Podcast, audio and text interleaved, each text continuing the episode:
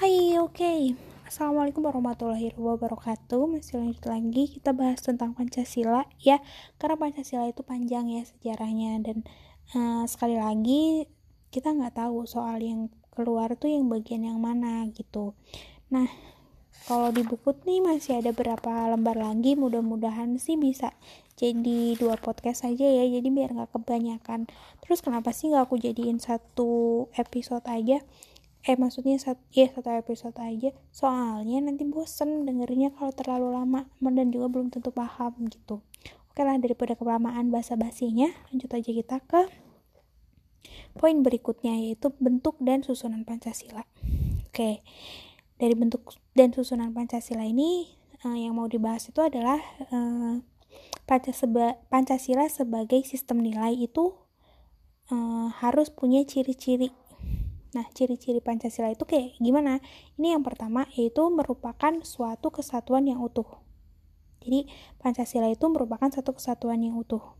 Jadi gini, kan unsur yang ada di Pancasila itu kan ada lima ya, ada lima nih keberadaannya tuh ada lima. Tapi kelima lima sila ini itu nggak bisa dipisahkan, nggak bisa dilepas satu sama lain gitu. Jadi harus utuh gitu. Jadi kayak misalnya kita dalam kita kehidupan di dunia ini gitu ya. Jadi nggak bisa kita hanya pakai ketuhanan yang maha esa aja atau kemanusiaan yang adil dan beradab aja enggak harus lima limanya tuh harus laras gitu.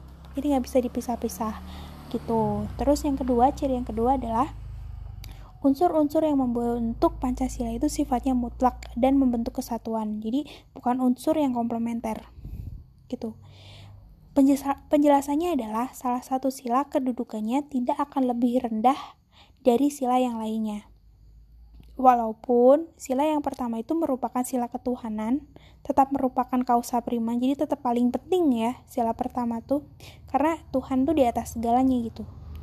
Tapi kita juga nggak bisa e, menyampingkan sila-sila yang lain gitu. Terus yang ketiga, ciri yang ketiga adalah sebagai satu kesatuan yang mutlak. Sila-sila dalam Pancasila itu nggak dapat ditambah nggak dan nggak bisa dikurangi. Oleh karena itu, Pancasila itu nggak bisa diringkas juga isinya. Jadi harus sesuai kayak gitu, plek ketiplek kayak gitu.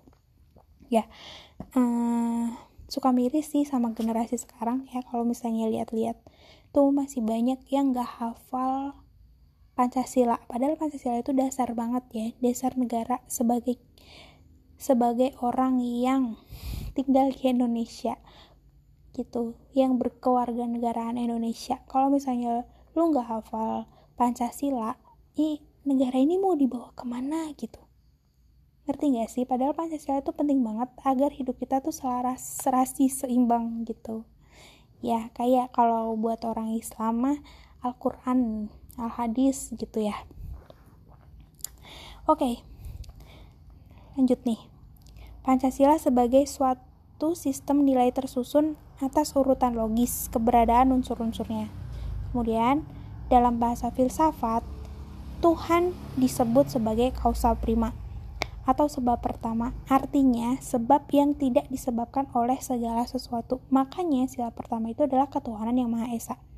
Oke, berikutnya yaitu pada sila kemanusiaan yang adil dan beradab. Itu ditempatkan di sila kedua. Kenapa? Karena yang akan mencapai tujuan atau nilai yang didambakan adalah manusia sebagai pendukung dan pengemban nilai-nilai tersebut. Dalam konteks sila kedua, manusia itu bersifat monodialis, yaitu makhluk yang mempunyai susunan kodrat yang terdiri dari jasmani dan rohani. Sifat kodrat manusia itu adalah sebagai makhluk individu dan makhluk sosial. Kedudukan kodrat manusia adalah sebagai makhluk otonom dan makhluk Tuhan. Itu kenapa tadi sila keduanya itu isinya kemanusiaan yang adil dan beradab karena yang jalanin tuh manusia. Jadi setelah Tuhan ya Tuhan Tuhan yang Maha Esa baru ke manusianya. Manusianya harus adil dan beradab. Gitu harus sesama manusia gitu ya. Kan manusia tuh nggak nggak bisa hidup sendiri doang. Individu bisa individu. Tapi kan nggak selamanya harus individu ya harus bersosialisasi juga. Oke selanjutnya adalah sila ketiga yaitu adalah persatuan Indonesia dibentuk setelah prinsip-prinsip kemanusiaan dijadikan landasan gitu makanya posisinya di ketiga gitu. Untuk mencapai tujuan yang dicita-citakan, manusia perlu membentuk suatu masyarakat atau negara dan perlu adanya persatuan di antara manusia-manusia tersebut gitu. Kalau udah adil, kalau udah kemanusiaan adil dan beradab. Jadi mereka udah adil, beradab, udah merata. Nah, bikinlah persatuan tuh gitu. Persatuan dalam konteks sila ketiga terbentuk bukan atas dasar persamaan suku, bangsa, agama ataupun bahasa, namun dilatar belakangi oleh historis dan etis historis di sini tuh maksudnya adalah persamaan gitu. Jadi walau kenapa ya Indonesia tuh harus ada persatuan Indonesia? Kita kan beda-beda dari suku, ras, ya kan? Beda semua nih dari Sabang sampai Merauke. Tapi kita tuh senasib. Kita senasib dan kita sepenanggungan. Makanya kita harus bersatu. Walaupun kita berbeda-beda ras, berbeda-beda agama gitu. Berbeda-beda kepercayaan gitu, berbeda-beda pulau juga. Terus selanjutnya adalah etis. Ya, tadi kan historis, sekarang etis. Etis di sini tuh dimaksudkan atas dasar keinginan luhur. Sebentar.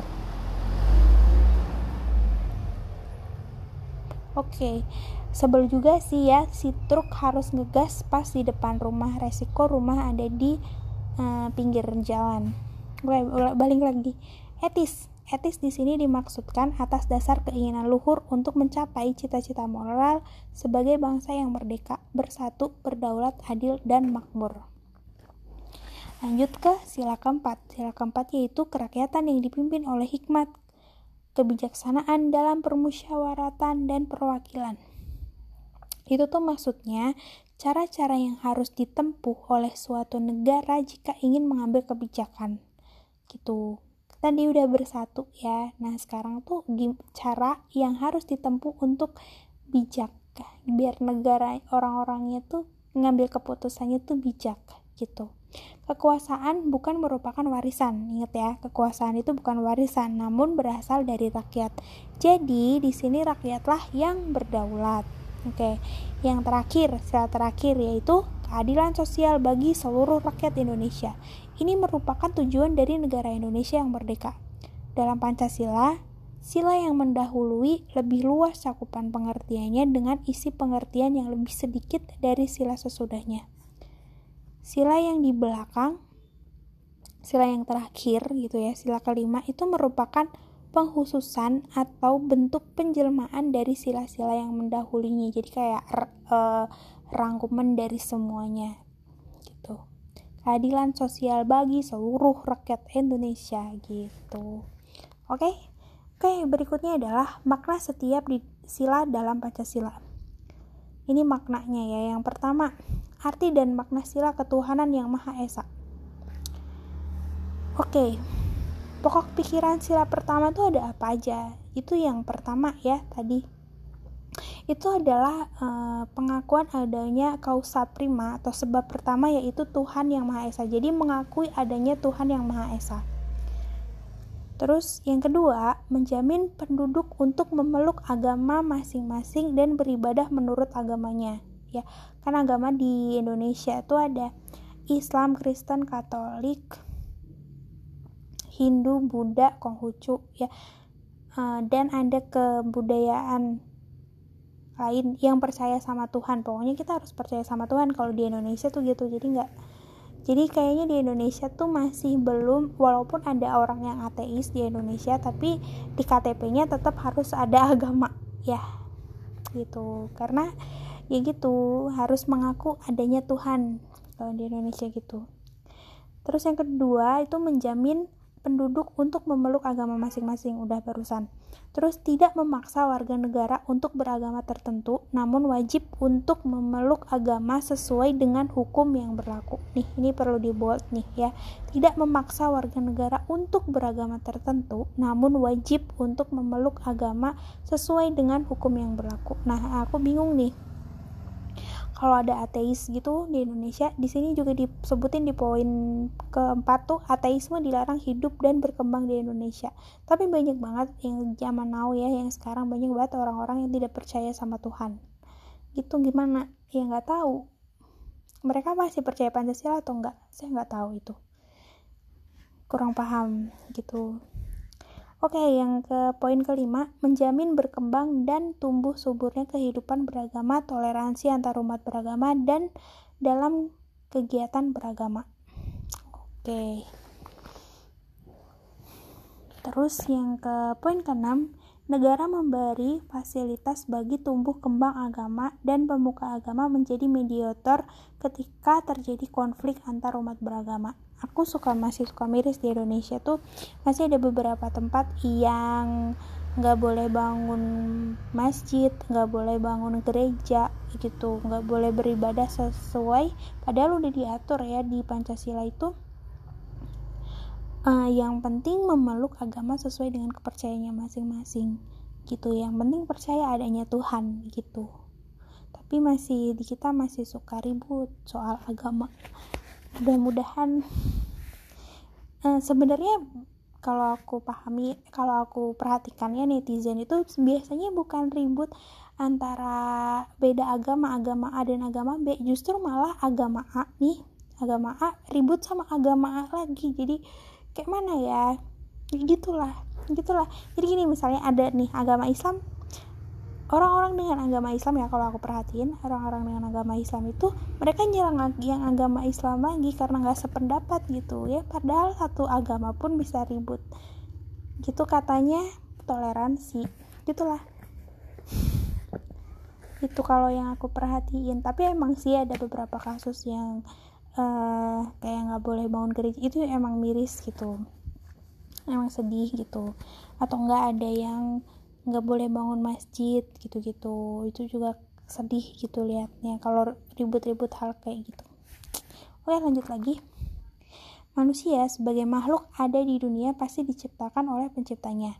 Pencipta itulah yang disebut kausa prima yang mempunyai hubungan dengan makhluknya dalam konteks Nah, dalam konteks bernegara, di dalam masyarakat yang berdasarkan atas Pancasila, telah dijamin kebebasan dalam memeluk agamanya sesuai kepercayaannya. Dengan payung sila ketuhanan tersebut, maka bangsa Indonesia mempunyai satu asas yang, di, yang dipegang, yaitu bebas untuk memeluk agama dan beribadah menurut agamanya masing-masing. Oleh karena itu, sesuai dengan sila ketuhanan, maka perintah Tuhan merupakan sesuatu yang harus dilaksanakan karena pada dasarnya manusia diciptakan oleh Tuhan. Oke, yang kedua arti uh, sila kedua kemanusiaan yang adil dan beradab gitu. Nah, pokok pikiran dari sila kedua itu apa aja sih? Itu yang poin pertama adalah menempatkan manusia sebagai uh, menempatkan manusia sesuai pada hakikatnya sebagai makhluk hidup gitu. Jadi kemanusiaan itu mempunyai sifat yang universal. Terus yang poin kedua, menjunjung tinggi kemerdekaan sebagai hak segala bangsa. Hal ini juga bersifat universal dan jika diterapkan dalam masyarakat Indonesia, sudah tentu bangsa Indonesia menghargai hak dari setiap warga negara dalam masyarakat Indonesia. Konsekuensi dari hal ini adalah sila kemanusiaan yang adil dan beradab mengandung prinsip menolak atau menjauhi rasi, ras, rasis, rasialisme atau sesuatu yang bersumber pada ras. Gitu. Jadi sila kedua ini kan kemanusiaan yang ada dan beradab jadi kita nggak bisa ras jadi nanti kalau ada soal-soal yang menyinggung ras gitu itu berarti jawabannya adalah sila kedua terus yang ketiga mewujudkan keadilan dan peradaban yang tidak lemah Hal ini berarti bahwa yang menjadi tujuan masyarakat Indonesia adalah keadilan dan peradaban yang tidak pasif. Gitu. Oke, selanjutnya adalah um, makna sila persatuan Indonesia atau makna sila yang ketiga. Inti dari pokok pikiran sila ketiga ini adalah yang pertama adalah nasionalisme, udah pasti. Yang kedua itu cinta bangsa dan tanah air ya. Yang ketiga menggalang persatuan dan kesatuan bangsa. Yang keempat menghilangkan penonjolan kekuatan atau kekuasaan, keturunan dan perbedaan warna kulit. Menghilangkan penonjolan kekuatan atau kekuasaan, keturunan dan perbedaan warna kulit.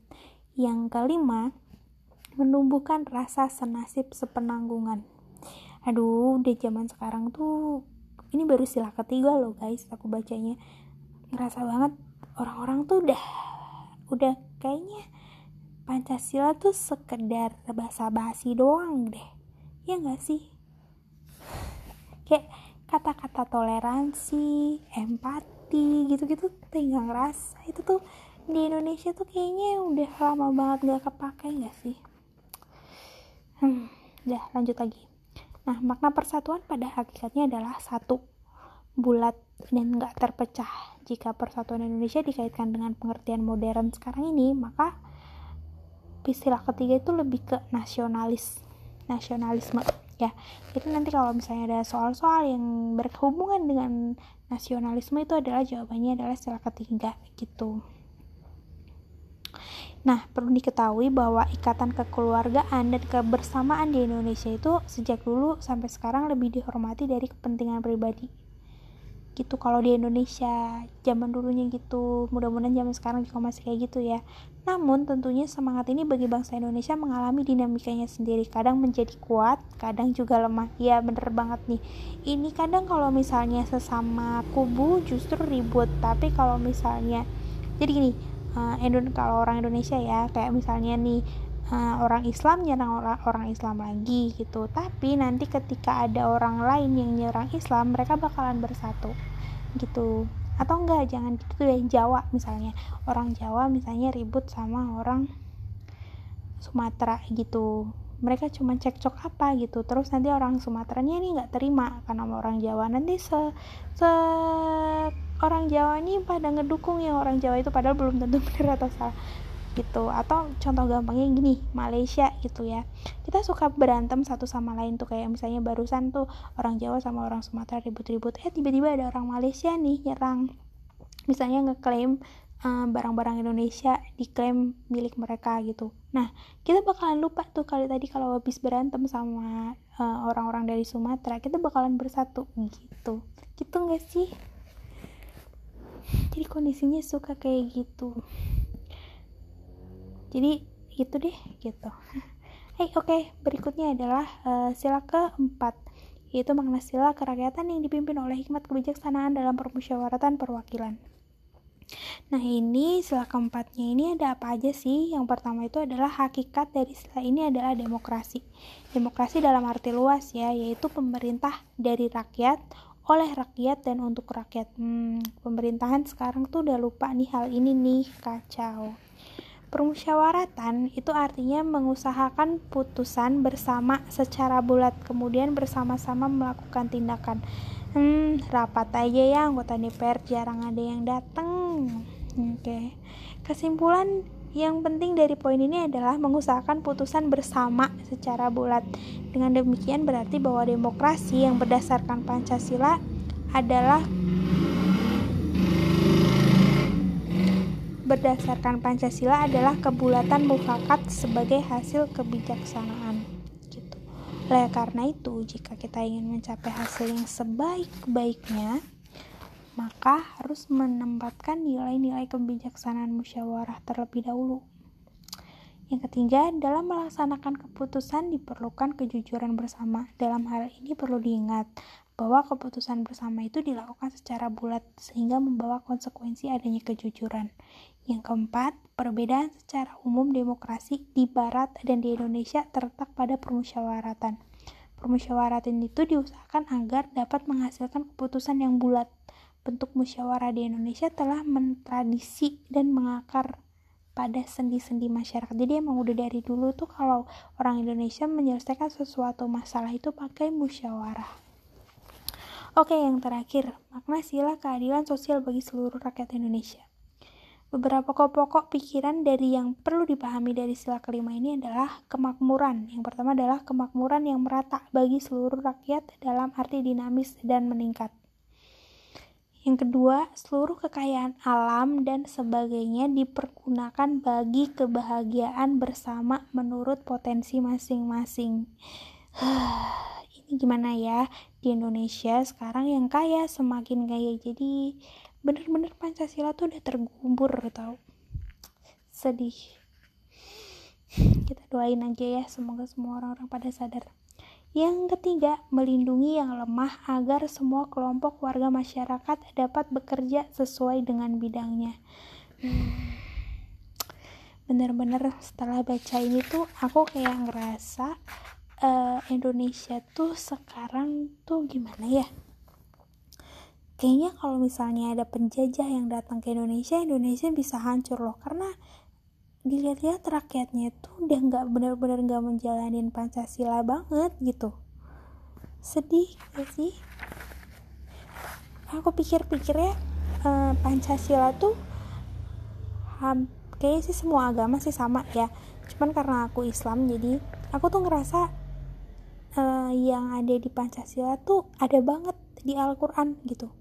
Ngerti gak gitu jadi nggak ya aku ngerasanya gitulah dan sekarang tuh kayak yang udah orang-orang tuh udah bodo amat. Sekarang kayak yang nggak percaya Tuhan juga makin banyak. Terus yang egois makin banyak gitu. Terus banyak perseteruan antara antar agama.